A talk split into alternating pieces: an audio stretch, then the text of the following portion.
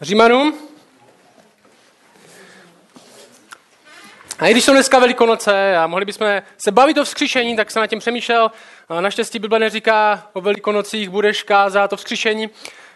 My jsme byli minulý měsíc, jestli si pamatujete, zvlášť domácí, jestli jste tady byli, tak my jsme minulý měsíc byli čtyři týdny ve skříšení. Čtyři týdny jsme se bavili jenom o skříšení. Bavili jsme se o, protože jsme byli v Korinským a byli jsme v 15. kapitole a bavili jsme se čtyři týdny jenom o vzkříšení. A jestli o tom máte zájem o toto vidět, tak je to na YouTube. Můžete s tím strávit nedělní odpoledne. Ale dneska jdeme do dopisu Římanům a začínáme další sérii. 16 kapitol. Hluboká knížka, Kniha Římanům je jedna z mála knížek, která stála úplně u převratu civilizace, tak jak ji známe. Je to knížka, která nastartovala protestantskou reformaci, je to knížka, která měnila plno lidí a já si myslím, že bude měnit skrze ty následující měsíce, pravděpodobně roky, uvidíme, bude měnit i nás. A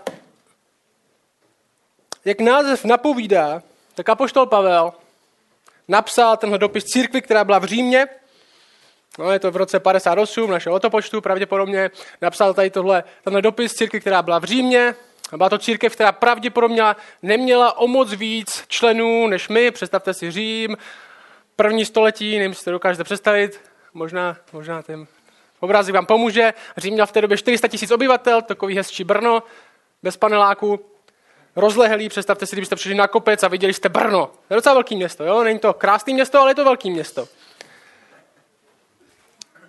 A v tomhle městě byla malá církev, která měla možná 40-50 lidí, těžko říct, nevíme, pár lidí pravděpodobně se scházelo v někoho doma. A téhle církvi Pavel, apoštol Pavel píše. A víc o historii mluvit nebudu teďka na začátku, protože o ní budeme pravděpodobně mluvit, jak budeme skrze tu knížku. My si přečteme prvních sedm veršů, ale dneska stihneme v podstatě jen ten první. Možná vám to napoví, jak dlouhá bude tahle série. Tak je Římanům 1 až 7. Pavel, otrok Krista Ježíše, povolaný apoštol, oddělený pro boží evangelium, které Bůh předem zaslíbil skrze své proroky ve svatých písmech. Evangelium o jeho synu, jenž povstal podle těla, z potomstva Davidova a podle ducha svatosti byl vzkříšením z mrtvých ustanoven za syna božího v moci evangelium o Ježíši Kristu, našem pánu. Skrze něho jsme přijali milost a apoštolské poslání k poslušnosti víry pro jeho jméno mezi všemi národy. Mezi nimiž jste i vy, povolání Ježíše Krista. Všem těm, kdo jsou v Římě milovaným božím, povolaným svatým, milost vám a pokoj od Boha Otce našeho a Pána Ježíše Krista. Hnedka v tom prvním verši nám Pavel říká, kdo to píše. Píše to Pavel apoštol Ježíše Krista, bývalý zapalený žid, který bojoval proti křesťanství, který se snažil křesťany přivít v řetězech, protože se mu nelíbilo, že tady je nějaká nová židovská sekta, která uctívá nějakého nového mesiáše a že tvrdí, že už zákon se nemusí dodržovat, že už se nemusí lidi obřezat, že už nemusí dodržovat sobotu tak, jak ji dodržují, že následují něko, někoho nového, někoho, kdo si říká židovský král. To se Pavlovi nelíbilo, nelíbilo se to spoustu židům a tenhle Pavel toužil tady tohle křesťanství vymítit. A jednoho dne Bůh řekl dost. Ty budeš sloužit mě. Jak víme, srazil ho z koně, že obestoupilo světlo a Ježíš mu řekl, ty od teďka budeš sloužit mě. A tak se Pavlův život změnil. Že? Nebylo to na konferenci, kde, bylo, kde byla nějaká výzva, Pavel tam zvedl ruku, nebylo to, že mu dělal někdo čtyři duchovní zákony, on o tom přemýšlel a řekl si, že křesťanství dává smysl, možná se stanu křesťanem. Ne, Bůh řekl, budeš křesťan a Pavel byl. Protože Bůh mění lidi. Kolik z nás mu má blízko? Není tady moc lidí, kteří jsou z věřících rodin. Že? Drtivá většina z nás nemáme věřící rodiče. Drtivá většina z nás, když uvěřila, tak neměla ani moc křesťanských kamarádů. Není tady moc lidí, co celý život milovali křesťanství a jednoho dne se rozhodli následovat Boha. Ne, spíš jsme šli vlastní cestou. Hledali jsme si vlastní cíle a najednou bum. Bůh zasáhl. A tohle platí pro lidi, co jsou z věřících rodin. Tohle neplatí jen pro lidi, co jsou z nevěřících rodin. Že jo? Plno dětí z věřících rodin nehledají Boha, nemají ho rádi, jdou si svou cestou. Možná následují jenom to, co jim říkají rodiče, aby následovali a najednou se něco stane. Bůh nám otočí život o 180 stupňů.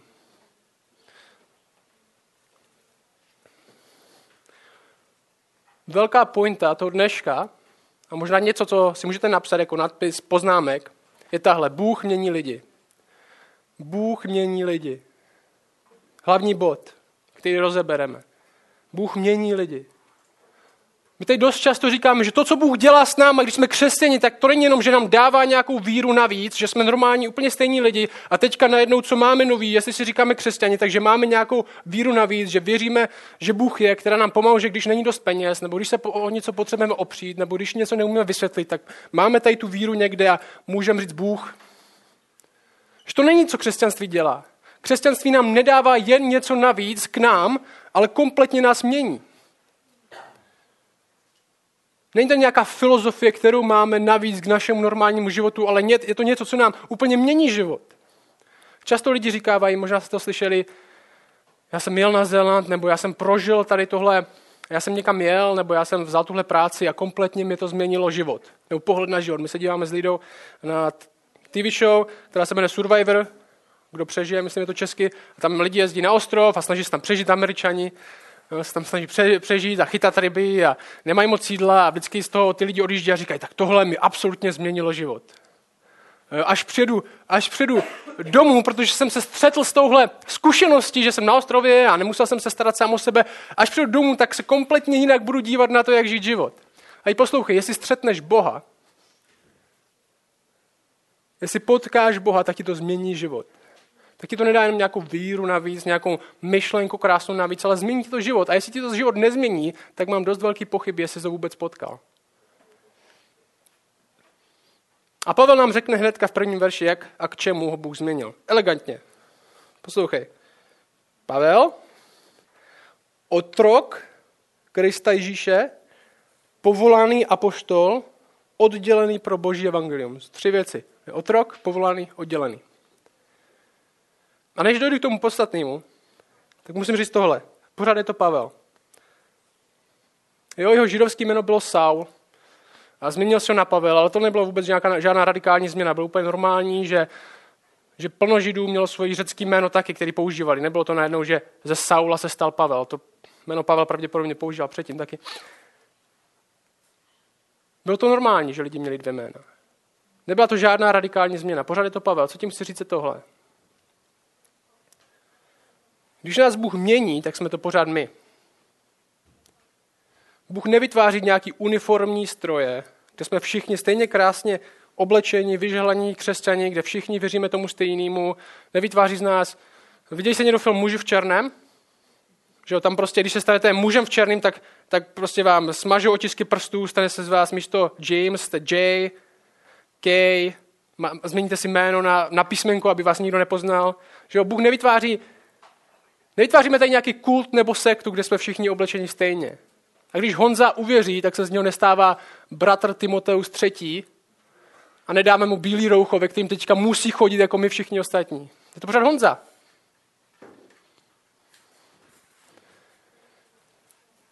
Jdeme dál. Co je hlavní a co musíme vidět je následující. Připraveni? To je důležité pochopit, zvlášť dnes. Zvlášť dnes. Pavel vidí svoji identitu, to, kdo je, to, kým je. Ne skrze to, jak se ho snaží popsat svět, ale jak ho vidí Bůh. Vidí, kdo je ve svém vztahu s Bohem, neboli kdo je v Kristu. To je, jak se Pavel dívá sám na sebe. Protože není až tak důležité, jak nás vidí svět, jak, co svět říká, kdo jsme, ale co Bůh říká, kdo jsme.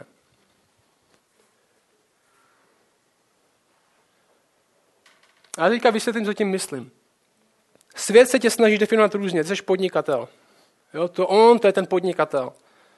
Nebo to je student, je student ten, co má, nebo ten, co má hodně peněz, jo, to je ten, co má hodně peněz, nebo to je, to je ten, co je populární, co dělá věci prostě na internetu, nebo to je ten prostě ten populární, nebo to je ten ošklivý, nebo to je ta krásná.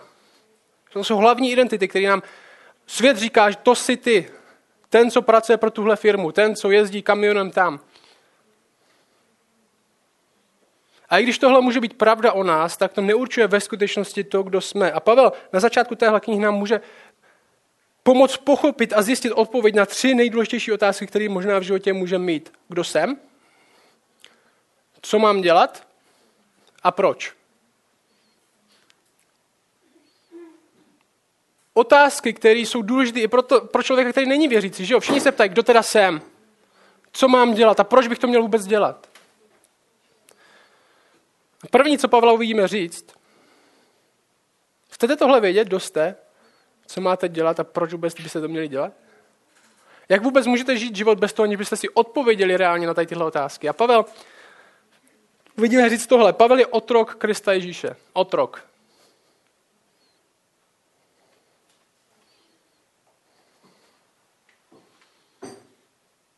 Proč Pavel použil zrovna tenhle výraz pro sebe, že je otrok Ježíše? Některý překlady to překlad jako služebník, znamená to otrok. To byla možná nejnižší možná forma, ne možná, určitě, nejmen, nejmenší možná forma označení sebe sama. Jaká šla? Sociální. Kolik z nás by pro sebe čekalo tuhle roli? Tak mi řekni, kdo jsem. Řekni mi, co mám dělat. Jsi otrok. Dík, že jsem otrok. Pro kolik z nás je tohle ambice? Můj sen v životě je stát se otrokem. Pro kolik z nás tohle chtěli jejich rodi, naše rodiče, že jo? A doufám, že až vyroste, tak bude dobrý otrok. Není to úplně naopak? Jak tohle vidí svět, když jim řeknete, já jsem otrok? Co nám určí status ve světě? Ne kolika lidem sloužím já, ale kolik lidí slouží mě, že jo? To je to, jak budeme lepší v očích světa. To jak, budem, jak si o nás budou lidi myslet víc. Ne kolika lidem sloužím já, ale kolik lidí slouží mě. To je to, co po čem práhnu. My žijeme ve městě, v Šumperku, kultuře, v České republice, kde jsme hnaní touhou potom získat nějaký statut. A jestli si myslíte, že to není pravda, tak lžete sami sobě. Potom získat uznání. A nemyslete si, že to je nějaká okrajová záležitost. Stavíme kolem toho svůj život. Chceme uspokojit rodiče, tak děláme všechno pro to, aby nás byli hrdí, studujeme školu, kterou možná ani nechceme studovat.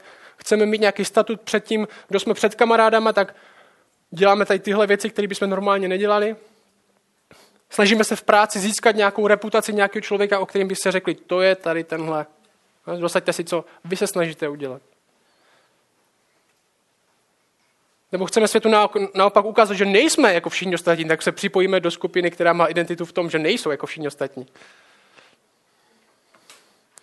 Chceme, aby svět si nemyslel, že jsme loser, že tak studujeme, školu třeba. Snažíme se dostat co nejlepší práci, protože přece ti, kdo mají peníze, ti něco znamenají. Snažíme se dostat ten svůj dům, odstěhovat se z paneláku. Jo, možná protože to je pohodlnější, ale taky hlavně proto, že dokud nemáme ten svůj vlastní dům, tak nejsme ve skutečnosti úspěšní před ostatníma. Snažíme se zapůsobit na naše kamarády podle toho, kolik toho vypijeme, i když z toho druhý den akorát máme depresi, oblékáme se, jak svět říká, že se máme oblékat, aby jsme zapadli. To je normální. To je něco, co žene náš život, aby si někdo o mě myslel, že něco jsem. Já to dělám, vy to děláte. A Pavel mohl pro sebe, poslouchej, Pavel mohl pro sebe použít hodně výrazů.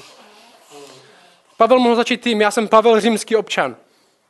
Protože byl římský občan. V té době být právoplatným občanem Říma, on se tak dokonce narodil, že on argumentuje ve skutcích, já jsem se to nekoupil, já jsem se tak narodil jako římský občan, tak to znamenalo hodně, to by dalo velkou autoritu toho dopisu, a kdyby to třeba na cestě někdo přečetl ten dopis a chtěl byl zabavit, tak tam viděl, tohle píše nějaký římský občan, který má práva. To je statut velký. Já jsem římský občan. Mohl použít pro sebe další výrazy. Já jsem někdo, kdo je vyučený u nohou, což říká někde jinde, nejvyššího velekněze. Největšího učitele židovství. Což byl. Mohl říct, já jsem Pavel, který šije stany. Byla jeho práce. Teďka se to zná trochu vtipný, ale nějaký, nějaký švec stanu, nebo švadle na stanu. A v té době to bylo hodně lukrativní povolání, že jo? Jste měli největší armádu na světě, která se pohybovala, aby dobíjela různý území a bydlela kde? Ve stanech. abyste šili stany. Tak prodávat mobily, já nevím, nebo něco takového dneska. Mohl taky napsat, že jo, mohl se definovat podle své práce. Jsem Pavel ten, který šije stany. Ale Pavel použil slovo otrok v době, kdy bylo v Římě 30% všech obyvatel otroci. A podle některých v křesťanském společenství je 60%. Křesťanství vždycky přitahovalo nejnižší vrstvy. A 60%, více jak polovina, pravděpodobně otroků jenom v tom společenství. Nejnižší možný status. A dneska nám, dneska úplně to nemůžeme docenit, že jo? Kdybychom řekl Pavel, ten, co je na sociálních dávkách, tak to nemá úplně ten stejný zvuk jako otrok. Nemůžeme docenit, co tím Pavel myslí. A poslouchej, tohle je důležité. Tady nejde, v tomhle kázání nepůjde o tom, že musíme změnit to, jak nás vidí svět. Svět nás bude vidět pff, podle všeho možného. To je ten blázen, co chodí do kostela, to je ten tamten, jo, všechno možný. Klidně můžou nás vidět, jak chcou. Ale otázka je, jak ty sám chápeš sám sebe. Jak ty sám vidíš sám sebe. Kdo ty si myslíš, že jsi? A to neznamená, že to, neznamená, že to, co děláme, není důležité, že škola není důležitá, nebo naše práce, že nemá smysl, nebo že ideály, aby všichni byli zaměstnanci v církvi, vůbec ne. Ale naše práce, naše práce neurčuje to, kdo jsme před Bohem. Ani naše vzdělání, ani náš bankovní účet. Pracuješ ve skladu, ale nejsi skladník. Vyučuješ ve škole, nejsi v základu učitel. To, co svět vidí jako úspěch, nemusí být úspěch v očích Boha. A první věc, my jsme boží otroci, to je silný slovo. Jeho služebníci. Co to znamená, je, že v našem životě je jeden pán. Je jeden pán. A jsme na tom všichni stejně, ať už ve skladu nebo na ministerstvu.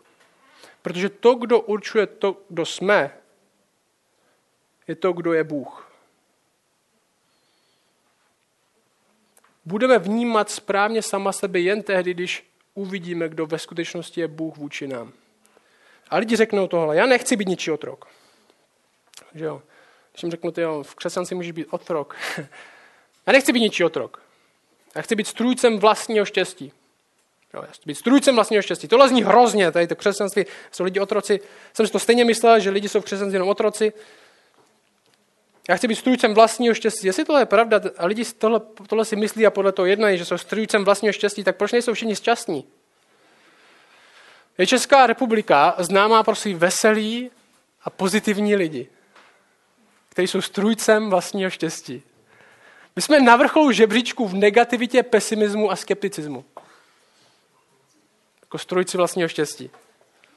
Jsme strůjci vlastního neštěstí, tak možná. Protože otázka v našem životě, a tohle poslouchej teďka, dívej se na mě, není jen, jak můžu být svobodný, ale jaké otroctví osobozuje. Není to jenom, jak můžu být svobodný, ale jaké otroctví osobozuje. Protože vždycky budeme něčí otroky, ať chceme nebo nechceme. To je realita.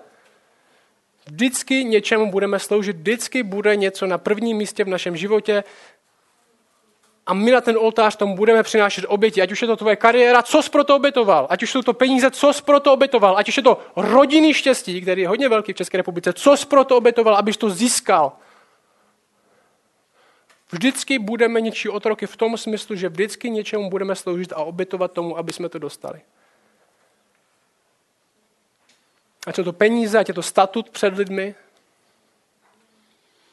to spokojená rodina, všechno ti to slibuje. Když mě dostaneš, tak budeš spokojený. Když mě dostaneš, tak budeš konečně naplněný. Když tohle dosáhneš, když budeš mít spokojenou rodinu, když budeš mít tuhle práci, když si budou o tobě lidi myslet, že jsi frajer, když budeš v televizi, tak budeš na vrcholu. Ale nic ve skutečnosti tenhle slib nesplní. Protože jedině osobozuje ten, kdo od nás nic nepotřebuje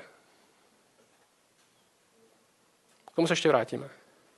Naše touha něco znamenat, naše touha někým být, je správná touha.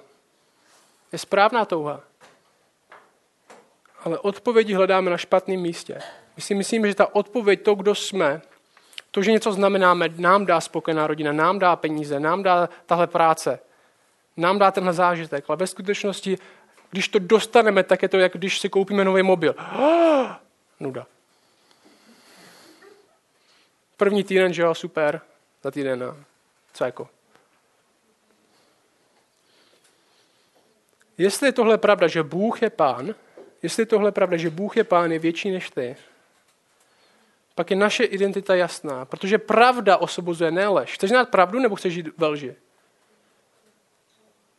A Pavel neříká, jsem boží otrok, bohužel, co už. No tak jsem boží otrok, no tak.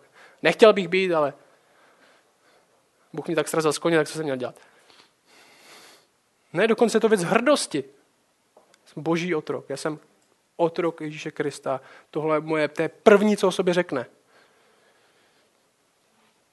Kdo je Bůh? Bůh je svrchovaný, Bůh je spravedlivý, Bůh je svatý, Bůh je láska, Bůh je milosrdný, Bůh je štědrý, já sloužím Bohu, ne penězům.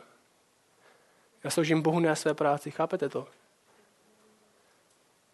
Bůh dělá s křesťanama, nebo co Bůh dělá s křesťanama, je v prvé řadě, že vyměňuje to, čemu oni slouží, to, za čím jdou, sám sebou. Sám sebou.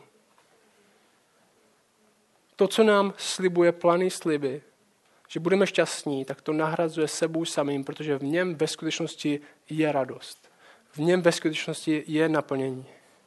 Proto Ježíš říká, já jsem cesta, pravda i život. Poznáte pravdu a ta vás vysvobodí. A možná si říkáte, Pavel tak nemyslel.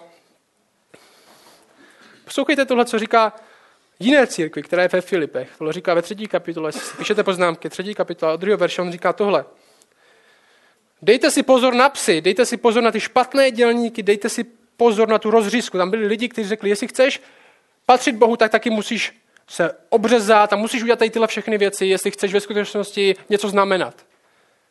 On mi říká, neboť pravá obřízka jsme my, kteří sloužíme v duchu. Sloužíme v duchu, chlubíme se Kristem Ježíšem a nespoleháme na sebe. Ačkoliv já, tohle říká Pavel o sobě, já bych mohl spolehat i na sebe. Jo, možná někteří z vás tady sedíte a jste úspěšní a možná říkáte, no tady tyhle lidi tady tohle moc ještě nezvládli, ale já bych mohl spolíhat na sebe. Já mám doktorát, já mám tuhle práci, já jsem tohle všechno udělal, já jsem vychoval rodinu a kdybych se podíval na svůj život, tak jsem celkem hrdý na to, co jsem udělal. Já bych mohl spolíhat na sebe. A přesně tohle říká Pavel. Já bych mohl spolíhat na sebe. On říká, zdáli se někomu jinému, že může spolehat na sebe, já tím víc. Jestli si myslíte, někdo z vás něco jste, já mám důvod víc. Proč?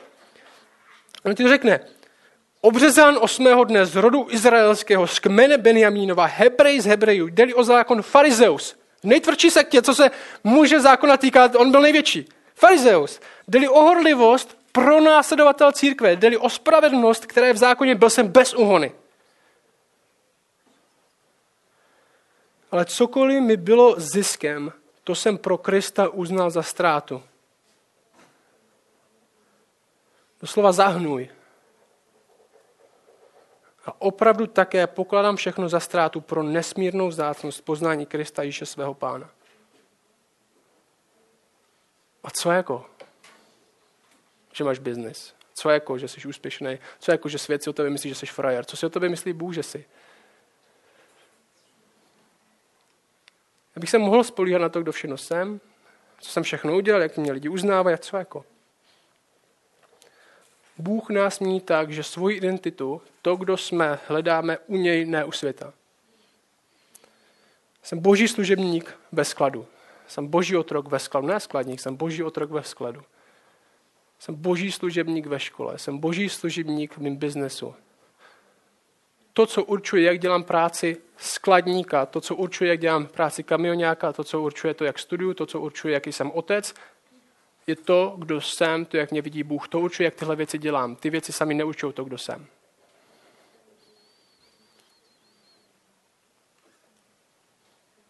Kdo jsi ty? Tady nejde o to, že musíme nějak něco vytvořit, nějaký divadlo, aby svět si o nás konečně mysleli, jo, ty jsou ty nejlepší křesťané na světě. Jak ty vnímáš sám sebe? Zapomínat, jak si, lidi si o tobě můžou myslet všechno možný. Co jako? Jak ty vnímáš sám sebe? Kdo jsi ty?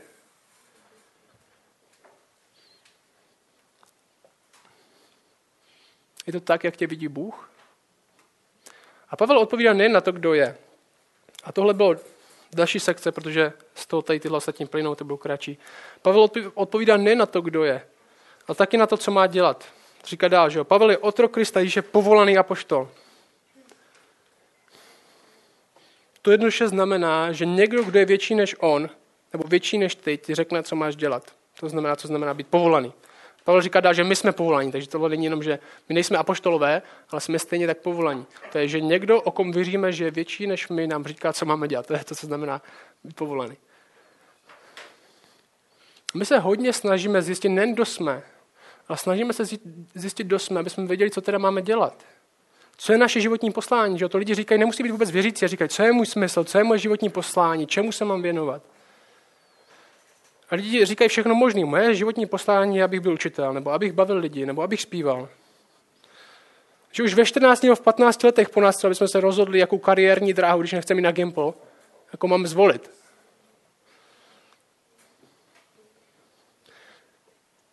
No otázka je, jestli víš, co je tvoje životní dráha, čemu se máš věnovat, tak jak jsi na to přišel, kdo ti to řekl? No já sám jsem si to vymyslel. Protože lidi neznají Boha, neví, kdo jsou vůči němu, tak si svoje poslání a svůj smysl musí vymyslet sami. Oni nepřijdou na tom, co ve skutečnosti je jejich povolání. Oni se musí vymyslet, protože není nikdo, kdo by jim ho dal. Jestli není Bůh, tak jejich život, jejich povolání nemá smysl.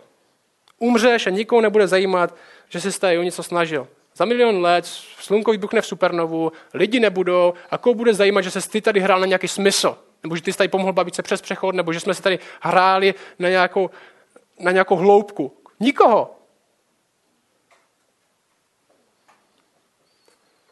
To je tvoje iluze, že tvůj život má smysl, protože jsi to sám musel vymyslet.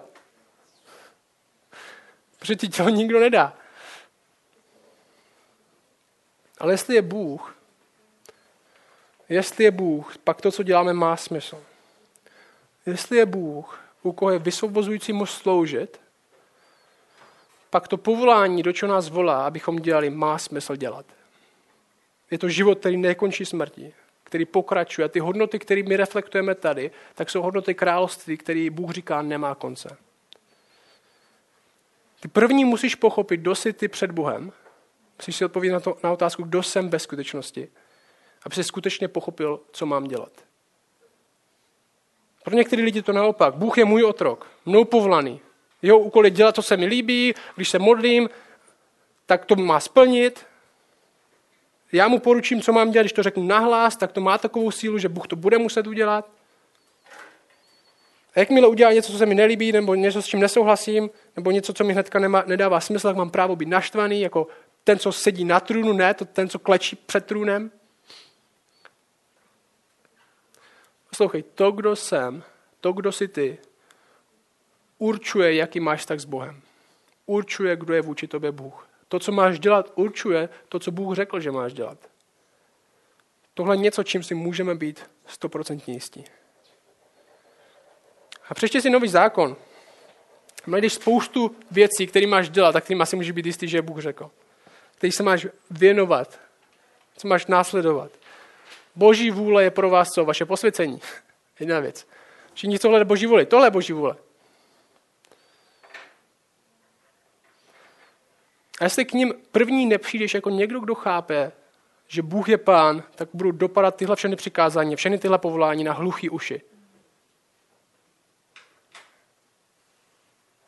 Protože ty jsi, jestli ty jsi pán v tvém životě, jestli tvoje kariéra pán v tvém životě, jestli tvoje peníze jsou pánem v tvém životě, jestli tvoje rodina je pán, pánem v tvém životě, tak co budeš dělat? Ještě skutečný pán, který má být pánem v tvém životě, bude říkat, co máš dělat. Že se máš zdát peněz. Kdo vyhraje? Že se máš přestěhovat, kdo vyhraje? Že se máš jin, vzít jinou práci, kdo vyhraje? Ten, kdo je pán, tak vyhraje. Kdo jsi ty? Kdo je Bůh? Bůh nás volá do života, kde reflektujeme jak, jeho jako pána, protože tohle je osobozující život. Proč? Protože jediný otroství, který ve skutečnosti vysvobozuje, je sloužit někomu, kdo od nás ve skutečnosti nic nepotřebuje. Bůh nic nepotřebuje. Nevím, jestli tohle, tomuhle rozumíte jako křesťaní. Bůh od tebe nic nepotřebuje. Bůh dokáže uchovat vesmír sám. Bůh dokáže říct lidem o sobě sám. Bůh dokáže mít lepší kapelu, než kterou tady máme. Se Bible říká, že Bůh má kolem sebe anděli, kteří zpívají svatý, svatý, svatý 24 hodin, 7 dní v týdnu. Bůh nic nepotřebuje. Protože Bůh nás povolává, abychom něco dělali ne protože nás potřebuje, ale protože nás miluje. Abychom byli součástí toho, co dělá ve světě. Pamatujete si to podobně, co jsem říkal s Bruskou? Řeknu znova, protože tady jsou lidi noví. Já jsem, když jsem byl malý, tak jsme jezdili na chalupu, která byla 80 km odsaď, Škoda 120. Takový ty kroužky na sedadle, jak to mělo. Smrdělo to tam. A děda mi vždycky sliboval, až se dostaneme na chalupu, tak si můžeš vybrat hračku, kterou ti udělám ze dřeva. Vždycky to byly nějaký nunčaky, nebo prostě nějaký meč, jo, nebo prostě takový ten kůň, na kterým si ho dáte takhle, běháte s ním po zahradě. A já jsem vždycky přišel, že on, to tam, on, on šel na půdu, kde měl tu svoji dílnu a kde to dělal. A já jsem za ním přišel vždycky a říkal, chceš pomoct, chceš něčím pomoct? A on, protože není prostě, protože byl můj děda, tak řekl, jo, podrž tuhle brusku. Říká, co může udělat, co může podržet brusku stejně dobře jako já? Polička.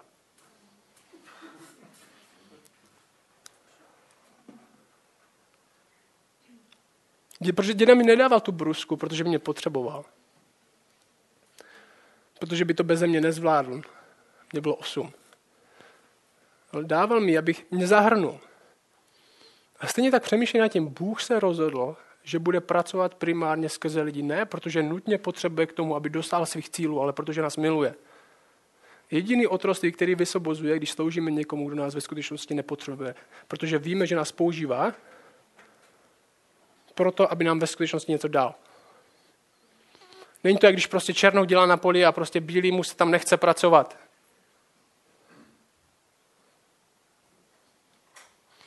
Otroství, který skutečně vysobozuje, protože sloužíme někomu, kdo nás nepotřebuje. První potřebuješ věřit tomu prvnímu. Kdo jsem já? Vůči tomu, kdo je Bůh. Bez toho to nejde a potom můžeš teprve zjistit, co mám teda dělat. A třetí věc, naposled Pavel říká, poslední věc. Pavel říká, že je oddělený pro boží evangelium.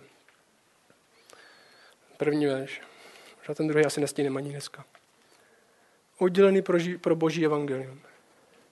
Oddělený být součástí o zprávy o lásce, kterou má vůči lidem. Evangelium v překladu znamená dobrá zpráva. Evangelium je to, co Bůh udělal skrze Krista. To, co Bůh udělal vůči nám. To je to znamená evangelium, není to žádný těžký slovo. Dobrá zpráva. Já jsem oddělený pro boží dobrou zprávu. O tom, kdo je on a kdo jsme my. O tom, jaký věci děláme my a jaký věci dělá on. Evangelium. To, co nás změnilo, ta dobrá zpráva o tom, co Bůh udělal skrze Krista, co udělal se světem, je taky to, co nás bude měnit dál a ukazovat, čemu se máme věnovat. Že skrze evangelium, skrze tuhle dobrou zprávu nepřijímáme jen milost, že vstoupíme do křesťanství, ale zároveň přijímáme novou identitu. Že jo, v evangelium nám neříká jen Bůh, že jsme otrok, že jsme jeho služebník, což je vysvobození, ale říká nám spoustu dalších identit. Jsme jeho děti například, což uvidíme dál v Římanech. My nemáme tuhle identitu, máme spoustu identit jako, jako boží děti. Jsme boží společenství jako církev.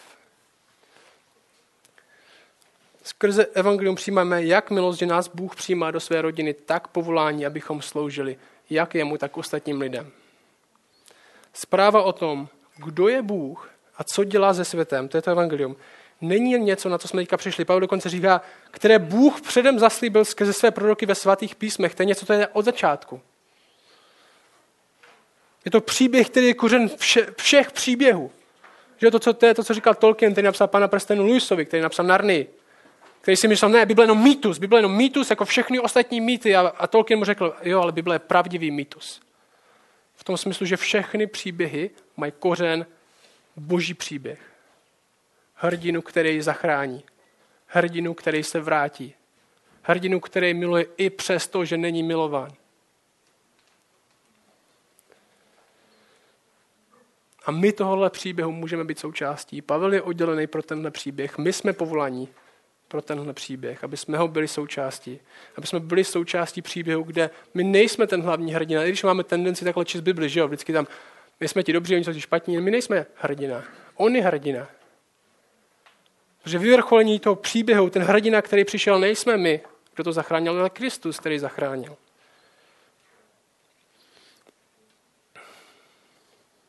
Odpověď, prává odpověď na to, kdo jsem a co mám dělat, najdu v tom, kdo je on a co on dělal. Kdo jsem ve světle toho, kdo je on. Je odpověď, pro kterou, pro, po které žízníme, kdo jsem. A proto hledáme peníze, proto hledáme kariéru. Ne protože jsme blbí, ne protože jsme nerozumní, ale protože chceme naplnit tuhle naší primární základní touhu po tom, kdo jsem, dostat svou identitu, dostat svůj status. A my tě voláme, jestli nejsi věřící a sobě si připomínáme, jestli jsi věřící, pojď ke zdroji. Pojď k tomu, který ti to ve skutečnosti může dát. Že když říkal, když se napijete z vody, kterou já nabízím, tak už nebudete nikdy žíznit.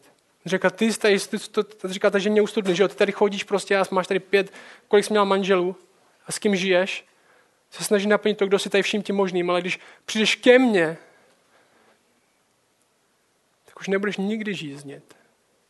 Protože on jediný je nekonečný. Jeho radost je nekonečná, jeho láska je nekonečná. Nikde jinde tohle nenajdeš.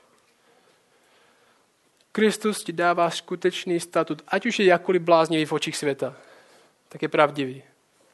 Skutečný smysl a povolání, ať už přijde čímkoliv. Pavel a my jsme boží otroci, protože vše podřizujeme pánu. Protože není nic lepšího, čemu bychom vše mohli podřídit. Co je lepšího? Čemu chceš sloužit? Sobě? Ani ty nejsi lepší než Bůh. I když se to možná myslíš. My jsme boží otroci, protože není nic lepšího, krásnějšího, dokonalejšího, úžasnějšího než on sám. A my chceme všechno v našem životě, i když tom selháváme, tak chceme všechno, aby tohle reflektovalo. To, po čem toužíme, nám evangelium, nám Kristus skutečně dává, proto to má tak velkou sílu ve skutečnosti změnit člověka. Osvobodit od lásky ke všemu možnému, ke skutečné lásce, k lásce k Bohu a ostatním lidem. Kdo je Bůh a co udělal? A o tom jsou velikonoce, že jo? To, že zemřel, to se stal člověkem, to, že se stal sám Bůh otrokem všech, služebníkem všech, Filipským 2, na svou rovnost Kristus s Bohem nelpěl, ale stal se otrokem všech, dokonce k smrti sloužil, i když to znamenalo život. My chceme být jako on. My chceme sloužit tomuhle. To je to, co nás bude ve skutečnosti měnit. Jemu jsme dokonce, Pavel říká dál v, dalším, v dalších verších, jemu jsme povolani patřit. Ty tohle děláš ve práci, ve škole, kdekoliv si, ne, aby si No, ty tuhle práci děláš, tuhle školu děláš, ve které jsi. Přemýšlej, co děláš. Já nevím, jakou práci máš, jakou školu máš. Ty tohle děláš, ne, aby si někdo byl, ale protože už někdo jsi.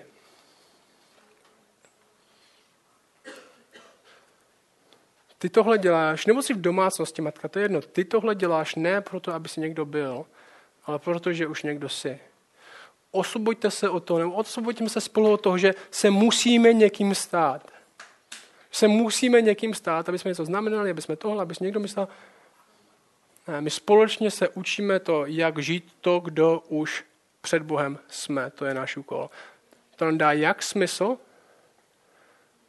tak nám ukáže, co máme dělat a ve skutečnosti to vysvětluje, proč to tak je.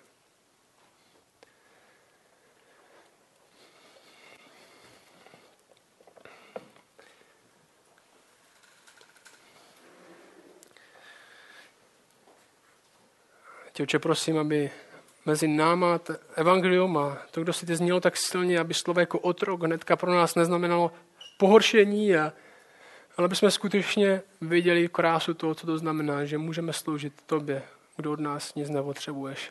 Že tohle skutečně je vysvobozující vztah z otroství všeho ostatního. A prosím tě, aby jsme byli hrdí na to, že jsme tvoji. Aby jsme byli hrdí na to, že jsme tvoji. Abychom ke své škole, ke své práci, ke čemukoliv, co děláme, aby jsme přistupovali jako někdo, kdo už je před tebou někdo. Ne jako někdo, kdo se tou prací, tou školou snaží získat svoji identitu. Tě prosím, abys nám, nás tímhle proměňoval. Evangelium není jenom dobrá rada, čím můžeme být, nebo co můžeme dělat, ale evangelium je dobrá zpráva. Kdo jsi ty? Co jsi ty udělal? Aby jsme my už byli. Amen.